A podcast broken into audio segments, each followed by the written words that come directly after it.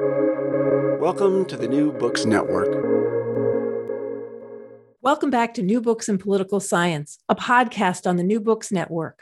I'm Susan Liebell at St. Joseph's University, and today I'm joined by Dr. Oya Dursun Özkanca to discuss her new book, Turkey West Relations The Politics of Intra Alliance Opposition, published by Cambridge University Press in 2019.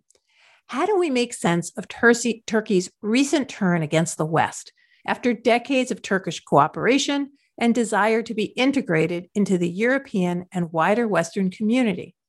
Today's book interrogates the dynamics of the relationship between Turkey and the West, particularly the EU, NATO, and the United States. The book develops a framework of intra alliance opposition to explain this shift from Turkey's engagement with the West as a desirable ally to Turkey's increasingly hostile relationship to the West after 2010. Moving beyond the power and personality of Erdogan, Dursun Özkanca develops an analytic framework of the politics of intra alliance opposition and provides a comprehensive and nuanced account of how and why Turkish foreign policy has changed within the transatlantic alliance. She offers three categories of intra alliance opposition behavior boundary testing, boundary challenging, boundary breaking, and focuses on levels of intensity. Her three categories allow her to differentiate between the motivations behind the use of each tool. The book concludes with three possible alternatives for Turkey's relations with the West. Dr. Dursun Özkanca is the endowed chair of international studies and professor of political science at Elizabethtown College. She's edited two books The European Union as an Actor in Security Sector Reform, published by Routledge in 2014, and External Interventions in Civil Wars, co edited with Stefan Wolff, Routledge 2014 as a scholar focused on Turkish foreign policy, transatlantic security, European Union, Southeast Europe, and peace operations, I'm delighted to welcome Oya to the New Books Network. Hello. Let's start with how you came to be interested in this particular puzzle involving Turkey's change of direction in its policy and rhetoric towards the West. How did this start?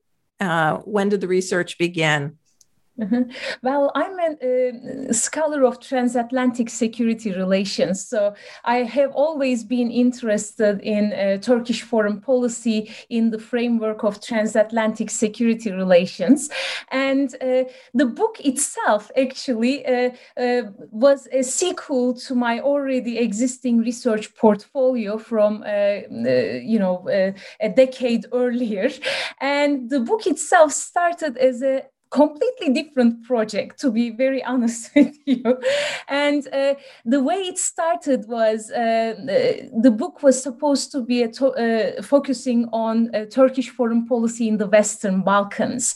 And uh, i have run uh, the idea by a few editors and completely came to the conclusion that um, it would be better to focus on a broader topic. So as you can see in the book there there is a chapter on Turkish foreign policy in the Western Balkans, but the book itself has um, uh, basically em- embraced a much more broader uh, scope than that uh, and added few more case studies uh, ranging from uh, Turkey's uh, veto over NATO EU security cooperation, Turkish energy security policies, Turkish rapprochement with Russia on security and defense affairs, foreign policy in Iraq and Syria, uh, as well as the Turkey EU refugee crisis. So you can see the scope of the book has been expanded as a result of my uh, give and take with the editors of major uh, publishers.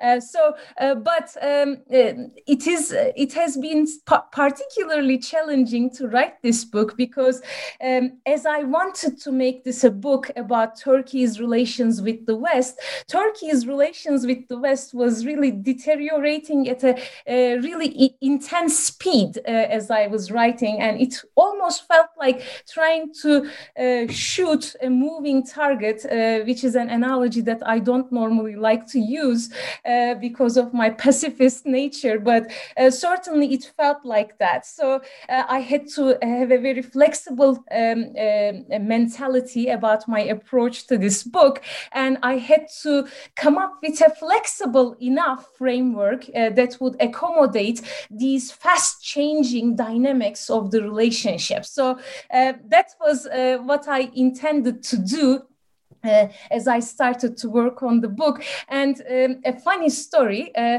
I went to uh, London School of Economics um, as a visiting scholar uh, in the summer of 2013, which marks the official beginning of the book, actually. And I took my two and a half month old son uh, with me uh, to London School of Economics alone.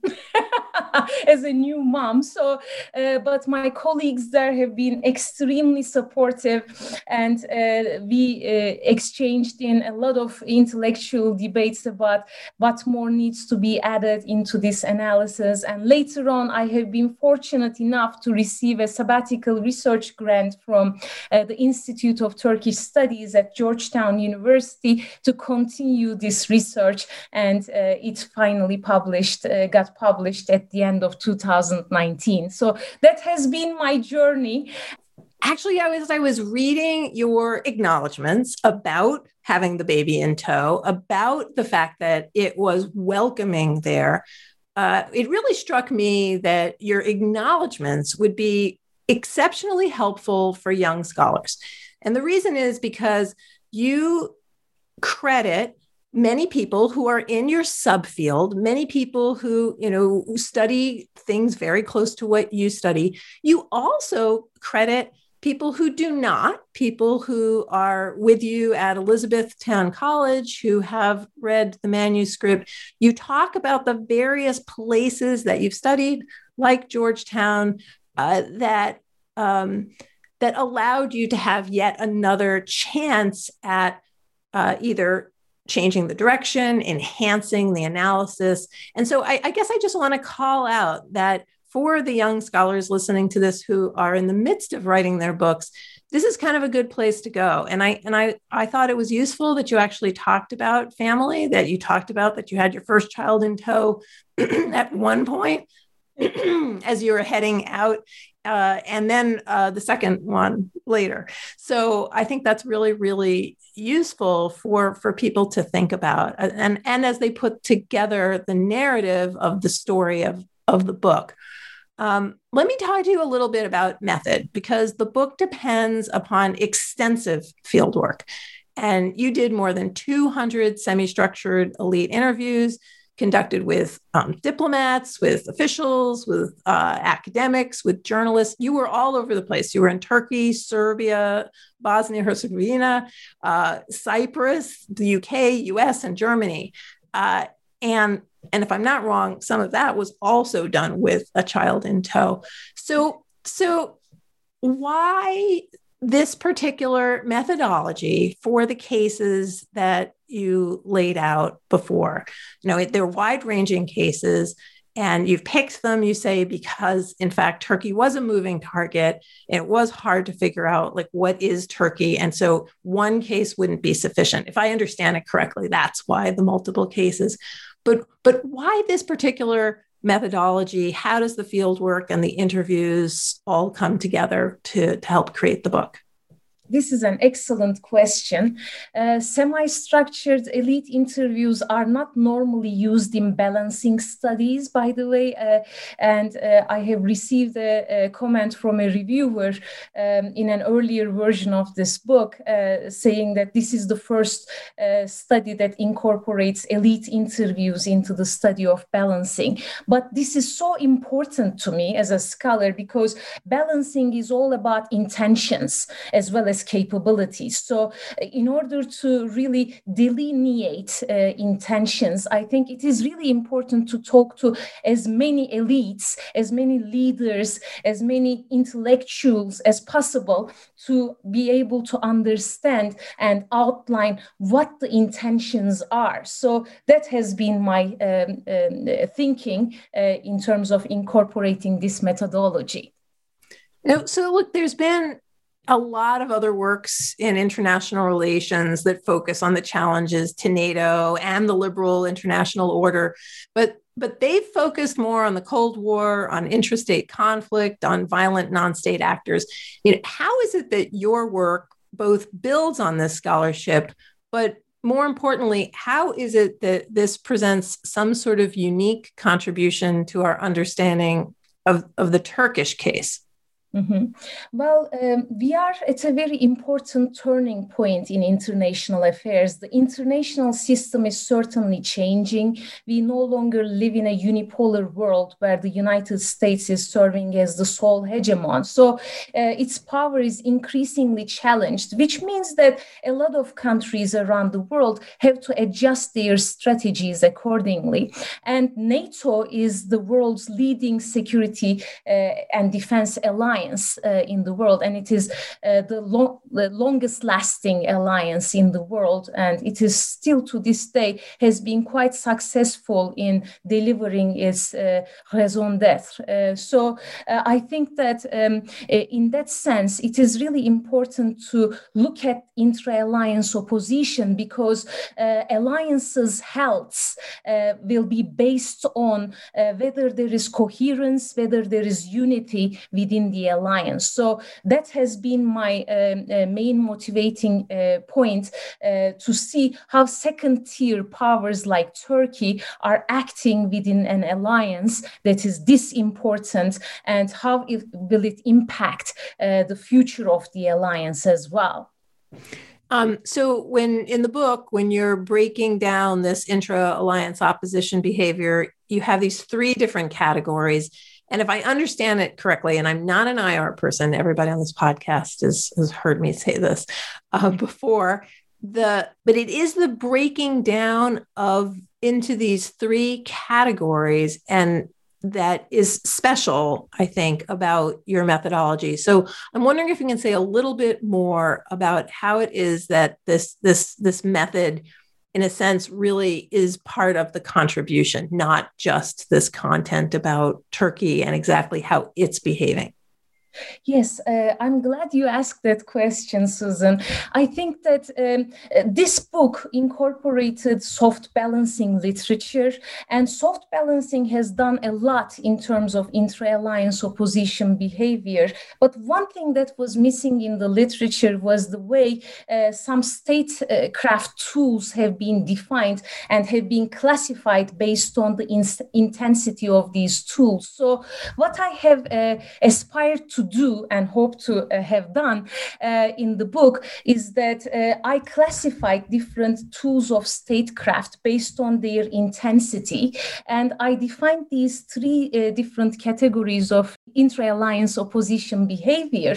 Uh, and uh, it is boundary testing, boundary challenging, and boundary breaking. So in the book, there is a Venn diagram that shows how different different tools of statecraft have been classified into these three different categories. But one thing that is so crucial to my analysis is to emphasize that there is convergence between these different uh, three different categories of intra-alliance opposition. So, um, and there is continuum between these three different categories of intra-alliance opposition as well. The book uh, also provides a definition of these tools of statecraft so that there is no confusion in terms of uh, what every statecraft tool uh, represents in terms of diplomatic and uh, military types of behavior. So there's some people out in the audience that don't know what soft balancing is. So give them the the the, the 101. Yes, so soft balancing is an intra alliance opposition behavior, uh, and you are trying to balance uh, uh, your ally in this case, so which makes it soft balancing. And you are using, uh, while doing this uh, balancing behavior, you are using mainly economic and diplomatic means to balance against your ally. And your goal is to make your position stronger in, uh, in the near term. Oh, fabulous. Okay, that was great. Um, okay, so this is a case study with multiple cases. This is these sort of 200 interviews, which I want to ask you about in a second. But how much of what you say about the three categories, the motivations, the intensity, how much of that could be generalized to other cases? Like is this is this a book that you intend to be contributing to the study of other cases or is it is it only explaining this particular case no, I think that it is applicable to any other cases of soft balancing uh, in terms of uh, really delineating the intensity of the opposition behavior within an alliance. So it can be easily transferable. Uh, in fact, there are many studies that are conducted on that front, and there is a renewed interest right now because of the shifts in the international system, systemic balance of power. Uh, there are a lot of uh, uh, scholarly works that are working on on the uh, balancing behaviors of second tier powers. And this uh, book's uh, intra alliance opposition framework is easily applicable to those cases as well. Uh, thanks. So, uh, when you were doing these interviews, and you mentioned in the acknowledgments that, in fact, you thank those people and you have to make them anonymous, but nevertheless, you're sort of reaching out to thank them. So, talk a little bit about those interviews and the extent to which uh, you learned something about doing these interviews or the challenges of doing such interviews in a particularly with people who might be compromised by sharing with uh, an, a western academic Mm-hmm. Excellent question. I think that uh, for me, it uh, it wasn't a big of a challenge because I'm a scholar that have employed uh, that has employed uh, semi-structured elite interviews uh, in her previous works as well. So I am pretty uh, comfortable in conducting these interviews. One thing that I have learned early on is the need to be very flexible. So not everyone is going to be willing to answer your question especially if it is going to be on such a sensitive issue.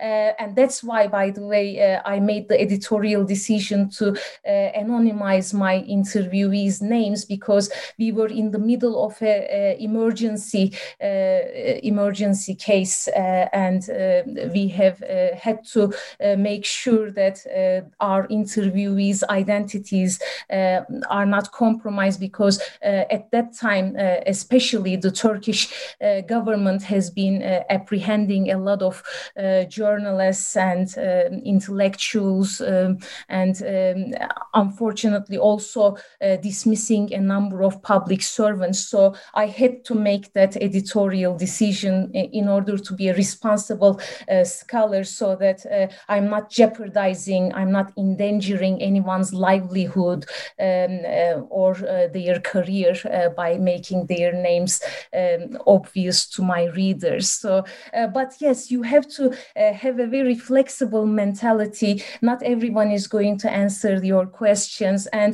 uh, you will try to uh, get as much uh, information as possible.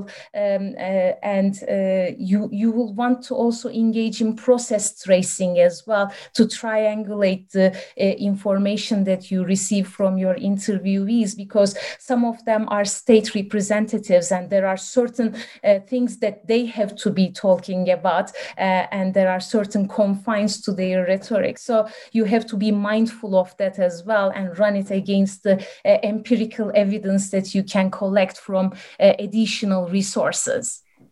Thanks so much. No, it's a, it's a remarkable. It's a, it's just remarkable to even imagine doing, let alone to have done it.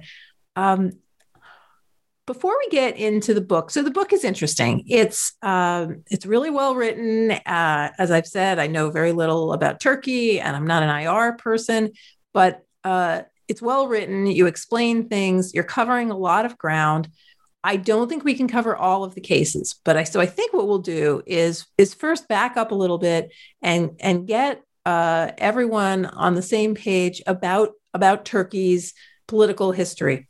Uh, uh, have you talked just a little bit about Turkey's sort of first version of itself, in which it was engaging with the West, um, and then talk a little bit about where we are now and then we'll talk about some of the chapters and some of the of the cases. But give us give us the sort of 101 for for those of us who have not been following turkey as carefully as as you have and perhaps are overly influenced by the moment that we are living in, in which Erdogan's name is everywhere, and we sort of have this understanding of Turkey as as headed by this strong man politics. Mm-hmm. Absolutely. So Turkey really holds a very important strategic importance for the transatlantic alliance, just simply because of the location that it is uh, it is on the world map. So uh, for that reason, if you look at any significant issue that is related to uh, Western foreign policy making, these issues are happening in the immediate neighborhood of Turkey. So uh, which really uh, makes uh, sure that uh, we as the scholars of international relations play uh, place an important role on, on, this analysis of Turkish uh, foreign policy as well as Turkish domestic political development. So uh, ever since 2002, we had Justice and Development Party uh, in power in Turkey, and uh, they have come to power making promises about democratic reform. And over the course of years, they have conducted a number of important democratic reforms reforms, opening reforms. Uh, however, uh, the pace of the reforms have started to slow down uh, with 2007, um, 2008, 2009, 2010. And uh, Turkish foreign policy also made a big opening of uh, zero problems with neighbors under Davutoğlu's uh, foreign ministerial uh, position.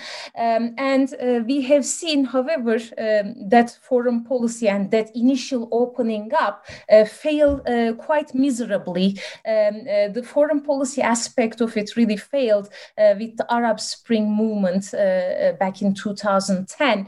And we have seen that Turkey has uh, not been able to really maintain uh, what has been desired originally to maintain zero problems with neighbors. In fact, I uh, often joke that Turkey has uh, zero neighbors without problems right now. So uh, it is uh, increasingly emerging as a hard power, as a regional power that you that is willing to use hard power. And uh, we have seen uh, with that, uh, we have seen increasing tendencies for uh, authoritarianism.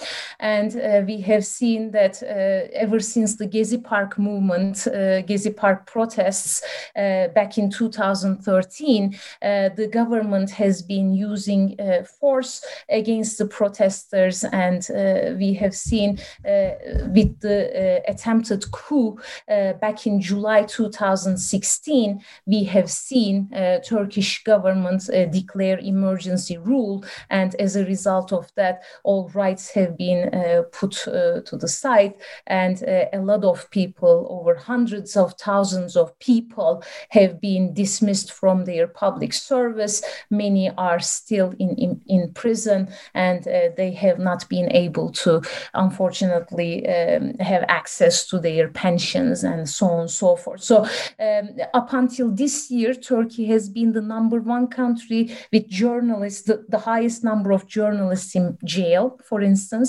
Uh, this year only, it has been surpassed by China. Uh, so, very interesting uh, human rights implementation track on that front. So you said you started this book really wanting to write about Turkish foreign policy in the Western Balkans. So let's and and chapter two is in fact about that and uh, and focuses on you know that region's geostrategic importance to the EU, to NATO, and Turkey. So so tell us a little bit about your argument involving this case study, why it's so important, and and how it helps explain this this turn that Turkey takes. Mm-hmm. Well, I think that uh, it is a great illustration of the potential avenues of cooperation within the alliance when it comes to uh, the alliance's approach towards the Western Balkans.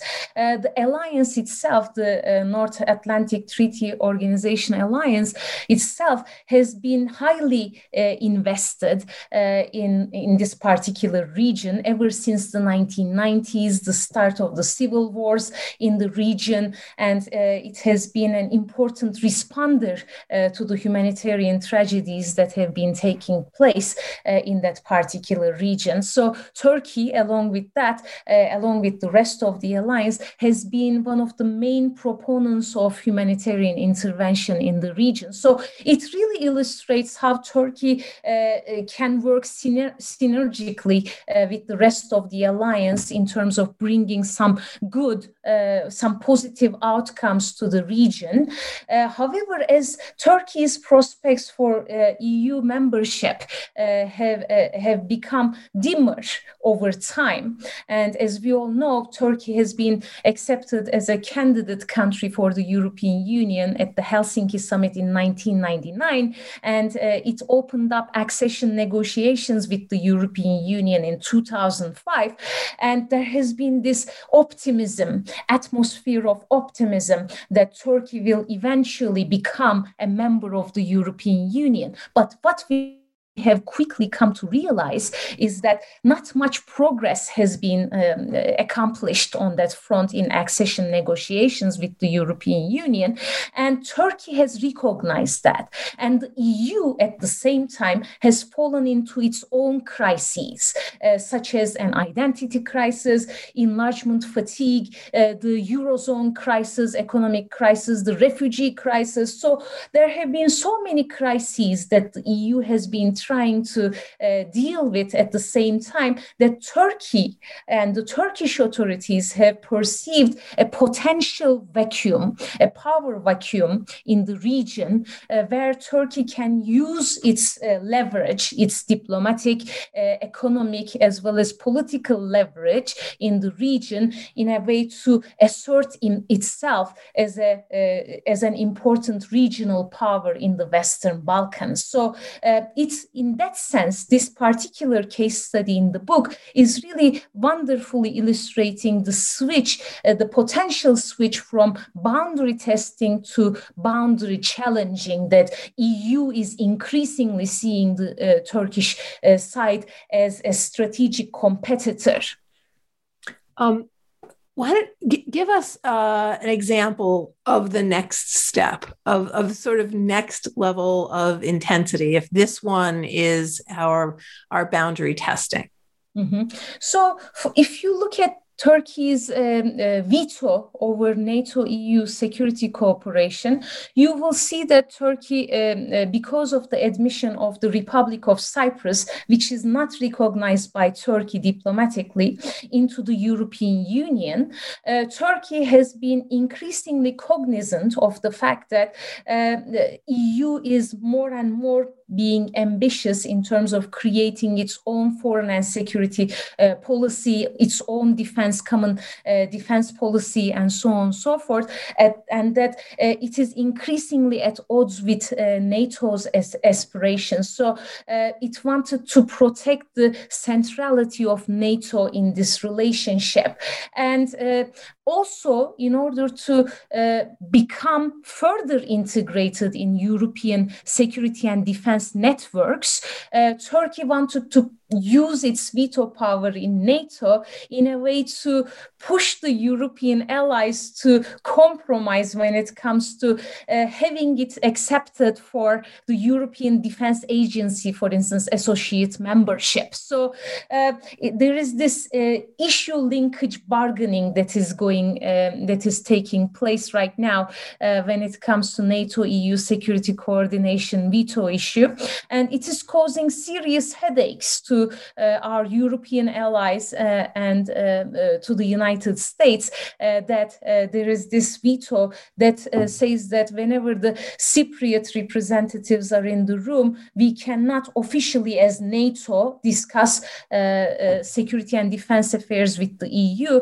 and um, and uh, Cyprus is having the same so- sort of veto from the EU perspective. So it is causing a major impasse in this transatlantic security relationship. So it is boundary challenging, um, uh, can be an appropriate way of uh, saying that uh, boundary testing is a, a bit, um, uh, you know, pushed aside, and we have seen boundary challenging. And the same is true with the EU refugee deal that was struck between Turkey and the EU in um, in 2018, and we have seen that as a result of that, Turkey has become more and more confident about its role uh, as a gatekeeper uh, of refugees uh, en route to to Europe, and um, it has tried to use its uh, uh, increased leverage uh, against the European Union. And this, we have seen it over and over again. Uh, for instance, last year, after the book was published, we have seen the Turkish government wanting to protect the uh, last refuge uh, in, uh, in the Syrian territory um, uh, that wasn't under the control of the Assad government. And uh, just this time around, last year, around February, Turkey unfortunately lost over 30 Turkish soldiers. Um, um, in the attacks by uh, Syrian government supported uh, by air by Russia. Uh, so uh, that has been uh, that has put Turkey in a really difficult position, and immediately the Turkish government used the refugee card by saying that we would like to have uh, the uh, the European allies support us in Idlib in Syria uh, against Assad uh, government Otherwise, we are going to open up the uh, gates and uh, there will be a flow of refugees into European Union. Turkey uh, currently uh, hosts uh, about 4 million refugees mainly uh, most of them are syrian but there are also additional uh, refugees from the middle east and asia as well so um, if we've had challenging and we've had uh, sorry, we've had um, testing, challenging. What what's a good example of Turkey just simply breaking? So, uh, a very good example of that is the rapprochement between Turkey and Russia on security and defense affairs. Uh, so, if you look at that chapter, uh, Turkish rapprochement with Russia, uh, you will see that Turkey has engaged in an agreement to purchase uh, two S 400 surface to air uh, missile defense systems from Russia.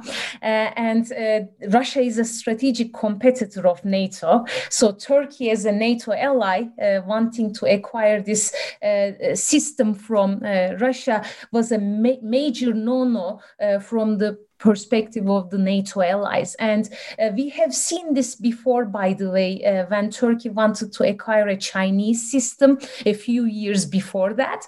Um, and uh, in the very last minute, Turkish government has made a U-turn and decided to not to purchase the Chinese system. But the Turkish authorities have been very, very clear in terms of indicating their intentions for uh, acquiring these S-400s from Russia. In fact, they are uh, in the Turkish territory uh, ever since last year, and we have seen uh, uh, some minor operationalizations of these S-400 Uh, missile defense systems. And uh, the main concern on the part of the NATO allies is that uh, it may open the gates for intelligence infiltration by Russia against the NATO defense networks. NATO, Turkey also has uh, some NATO headquarters uh, in its territories, and uh, those networks are not operable it is not advisable for them to be operating side by side. And um, um, the Turkish authorities have been saying that they are not going to be integrated into the NATO defense systems. They will be operating side by side. Um, and uh, however, it did not really uh, create the uh, desired impact on the part of the Turkish authorities. Uh, and what we have seen, uh, which is really costly for Turkish economy and for the Turkish Turkish defense sector as well is that Turkey has been first suspended, later on uh, removed from the F 35 Joint Strike Fighter Consortium. And uh, Turkey has incurred real costs, real defense costs uh, uh on that front. Uh, and uh, just before the Biden administration came to power, the upcoming Secretary of State, Antony Blinken, said that Turkey is acting, um, increasingly acting as a, a not an ally, and uh, even though it is an ally of us uh, under the framework of NATO. So there are serious concerns in terms of Turkey's willingness to operate from uh, and to oppose the alliance from the outside, which is my definition of boundary breaking. So, boundary testing, you are slowly testing uh, the boundaries in terms of what are the appropriate uh, sets of uh, behavior, expectations of behavior uh, with your allies within the alliance. Boundary challenging is that you are slowly but surely opposing your uh, allies, but you are still signaling to your allies that you are willing to operate from within the alliance. And boundary breaking is you are increasingly signaling your allies that you are interested in operating uh, from outside of the alliance by forming countervailing uh, uh, alliances, counterbalancing against your existing alliances by entering into these types of relationships. And similar to that, Turkey has been um, signaling that it wants to become a member of the Shanghai Cooperation Organization, and it kind of presented it as an alternative to NATO as well as the European Union. So Turkey basically wanted to have a, a share. Um, uh, uh, at the table and wanted to be treated as an equal uh, by the NATO allies and the European Union and the United States. Uh, but uh, as its uh, prospects for becoming a member have, have become uh, dimmer and dimmer over time, it has accordingly adjusted its strategy uh, in its dealings with the Western alliance. So uh, that has been my main argument in the book. No, and you do that so beautifully in the conclusion because you make it eh, well you've made it clear. So just for the uh, listeners the, the the first chapter is really laying out the existing literature and showing where the gaps are and how it is that this framework of uh, intra alliance opposition would fill some of those gaps and would enhance our understanding, not just of this case, but others. And then you you move to each of the cases. So there's there's a chapter for each of those six cases, and then a conclusion. And there you you are. You're uh, and you summarized it really, really well on the podcast. So that was terrific. That, that Turkey was experimenting in a lot of ways because they, they were just trying to get some sort of equity. And it's interesting to me how the book brings out that that much of this came from the way that they had been treated as, this sort of secondary ally. Maybe we'll let you in. Perhaps you can. Well, we know we really need you. And then there's this ratcheting up of, of Turkey's experimentation. You, in the conclusion, list these three major factors behind the Turkish foreign policy behavior vis a vis the West. And then you also lay out these three alternative future scenarios. So, uh, give us the short version of the three major factors, and then let's talk about those three alternative uh, future scenarios since we're we're now in that future. Sure. So, uh, international systemic and regional subsystemic factors have been one of the factors to explain this uh, foreign policy behavior shift uh, because the world is changing and Turkey is trying to adapt itself in order to assert itself as an emerging power, as a regional power, if not a world power, as President Erdogan has uh, time and uh, time again, uh, time and again have um, announced it's his aspirations that uh, he wants Turkey to become uh, a world power as well. So uh, Turkey wants to strategically position itself to reassert its, itself as a regional power, uh, to say the very least. And against the background of U.S. wanting to um, uh, pursue a more America first type of foreign policy, and against the background of European Union dealing with with its own uh, internal crises, uh, we have seen Turkey uh, determining that there is a significant window of opportunity that Turkey uh, can reassert itself. Uh, so that is one factor. And the second factor is irre- irreconcilable differences and irreconcilable interests uh, between Turkey and its tra- main transatlantic allies. so we haven't had a chance to talk about about that yet in in this podcast, but uh, Turkey uh, feels like it has been betrayed by its uh, transatlantic allies uh, in Syria, especially.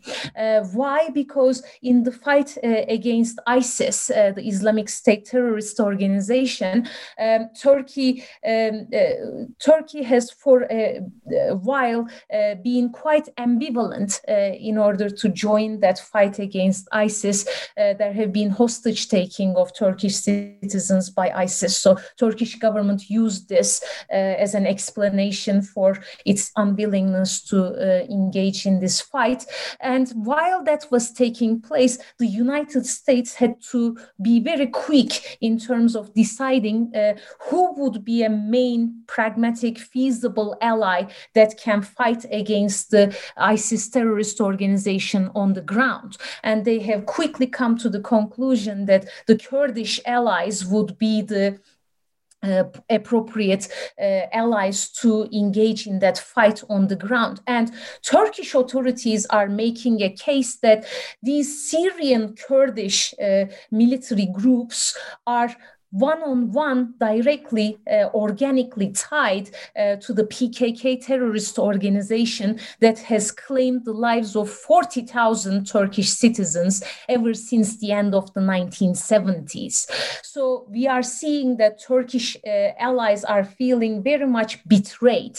And, uh, and there is, if you look at the public opinion data, a majority of the uh, Turkish public opinion believes, sincerely believe uh, that um, the United States and the European Union are there to divide Turkey. Um, uh, into different territories. So um, it is against the uh, sovereignty of Turkey. So there is this perception of a threat, as well as this deeply running uh, uh, mistrust, uh, this crisis of trust that is taking place between Turkey and the transatlantic alliance.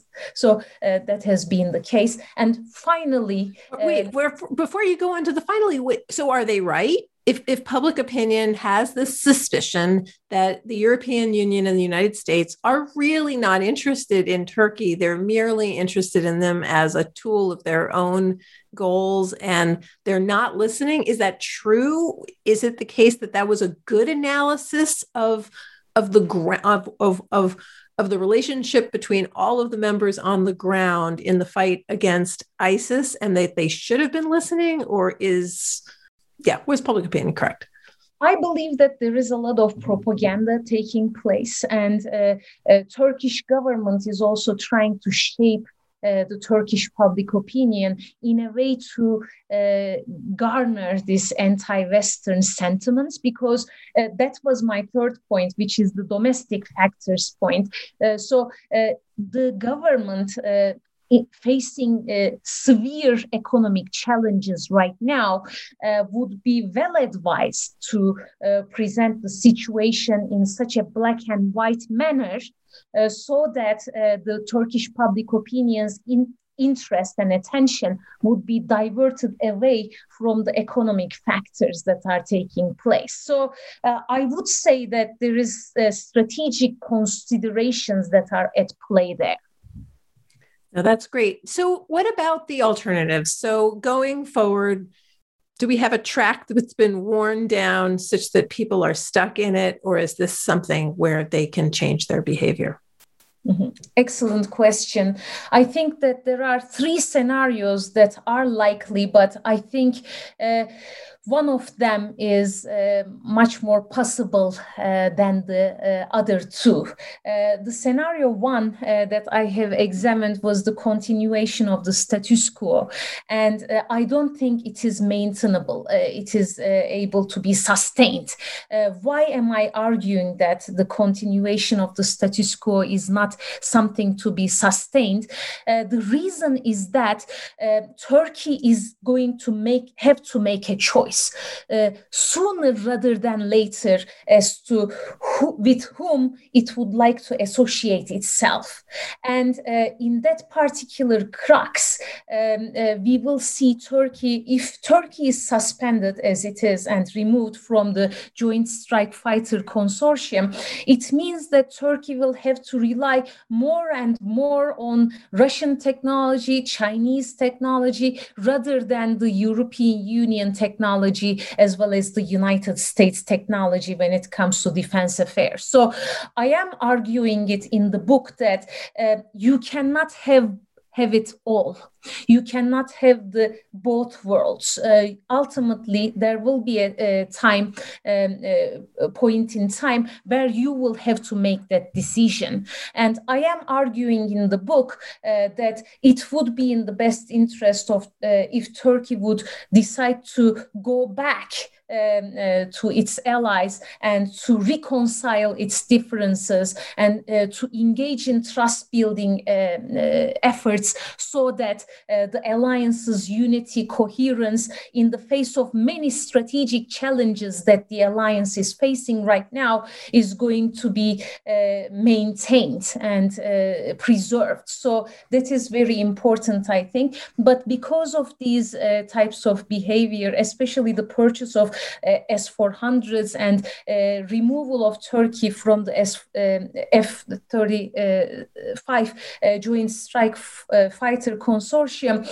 this is going to place a major dent in, in, the Turkish defense sector. to give you an example, Turkey was supposed to produce the motors of F-35s, and F-35s are the exact um, um, technology that S400s are uh, designed to hunt down.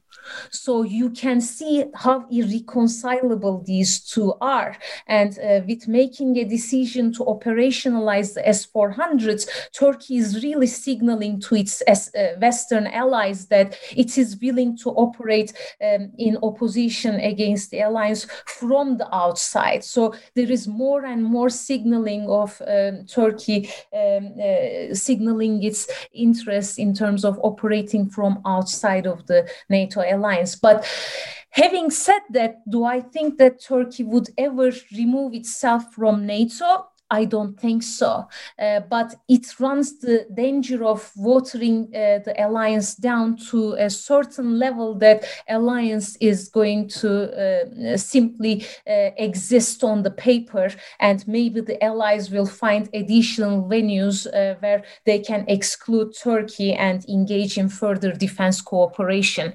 We don't know that uh, yet, but it is certainly possible because we know that the Washington Treaty does not not give the alliance any powers for with uh, for removing um, uh, particular allies from the alliance.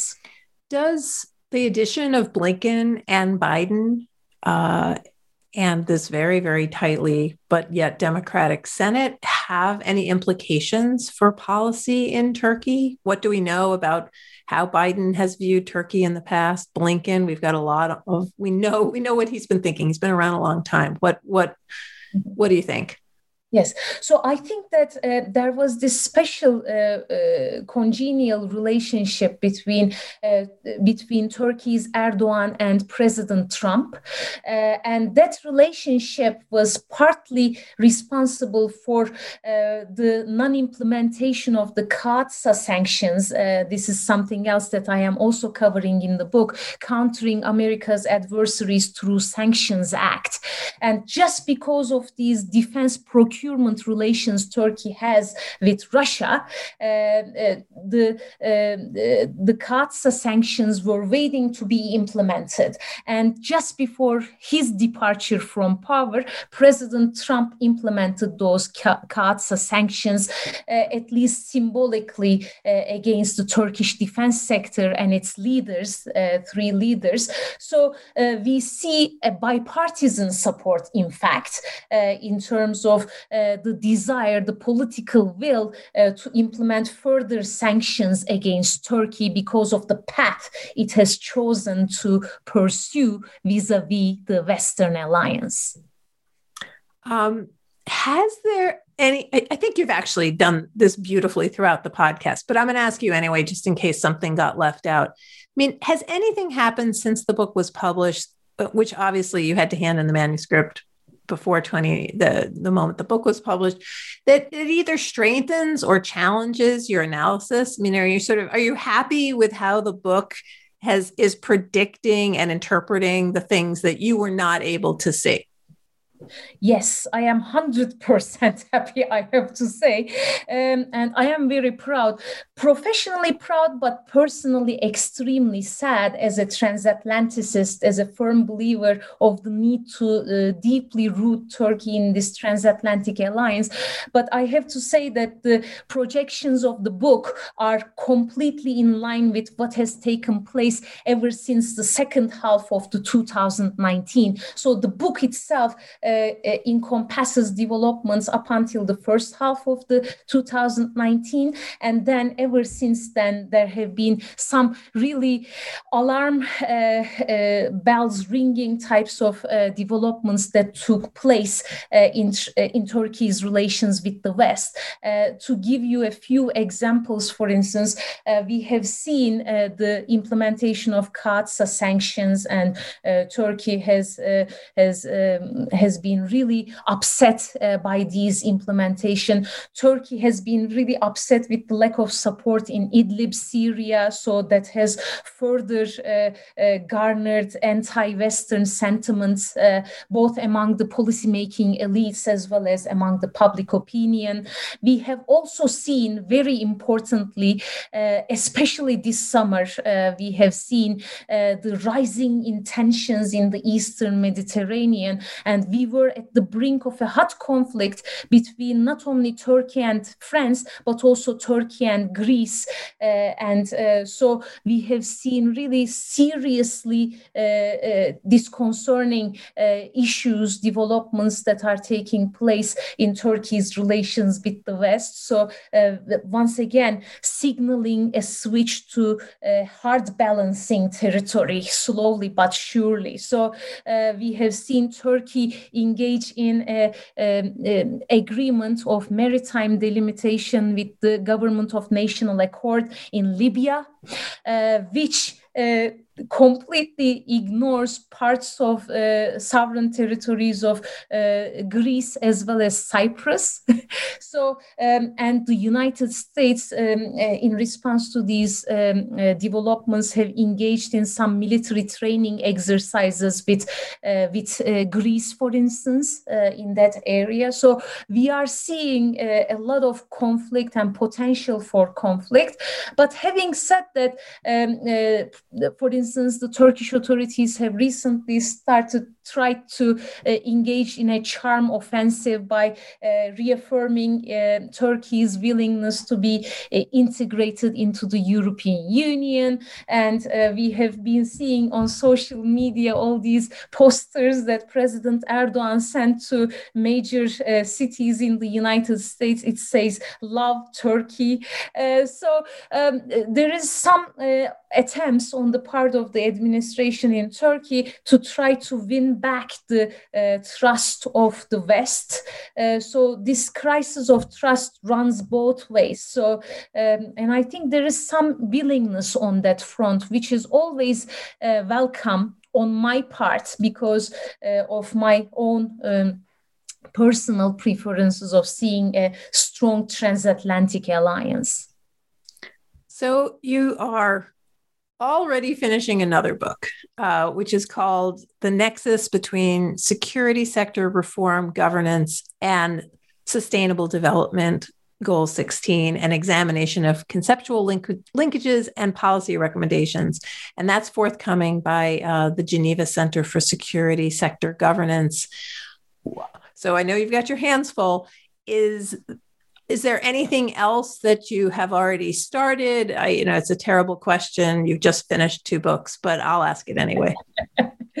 well, uh, I am a workaholic, uh, a certified one.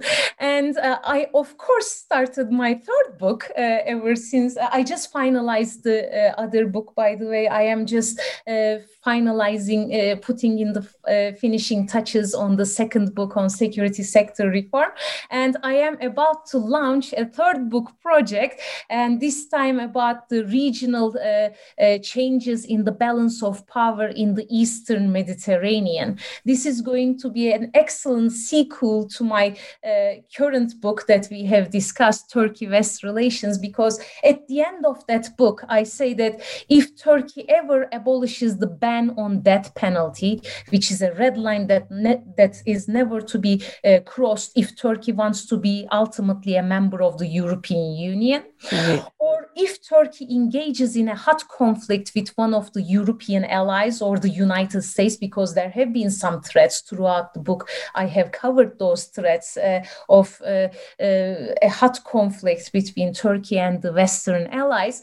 Then we are really moving into this hard balancing territory. And in this new book uh, that I am about to launch, uh, my uh, research into, we will be talking about, I will be talking about the changes to the balance of power in the Eastern Mediterranean by focusing on the foreign policies of the United States, France, uh, Cyprus, Greece, Turkey, and uh, see uh, uh what implications uh, these uh, different countries' strategies have on transatlantic security relations. Well, we'll have to have you back. Um, I've been talking to. I know it's great. It, I, I, just want to say, you know, again, I'm an outsider to the subfield and to the uh, area study, but I learned a ton from this book, and it actually helps me make sense of the things that I do read in the newspaper and do process in a in a, a really comprehensive and nuanced way. So I'm I'm really pleased to have been able to engage with the book. Um, the book is uh, Dr. Oya Dursun Özkanca's uh, Turkey West Relations, The Politics of Intra Alliance Opposition. It's published by Cambridge University Press. We will have links to buy it on bookshop.org. And we're urging you, if you can walk into your brick and mortar bookstores, to please support those independent bookstores that have had a really hard time in this last year. So, Oya, thank you so much for joining us today on New Books.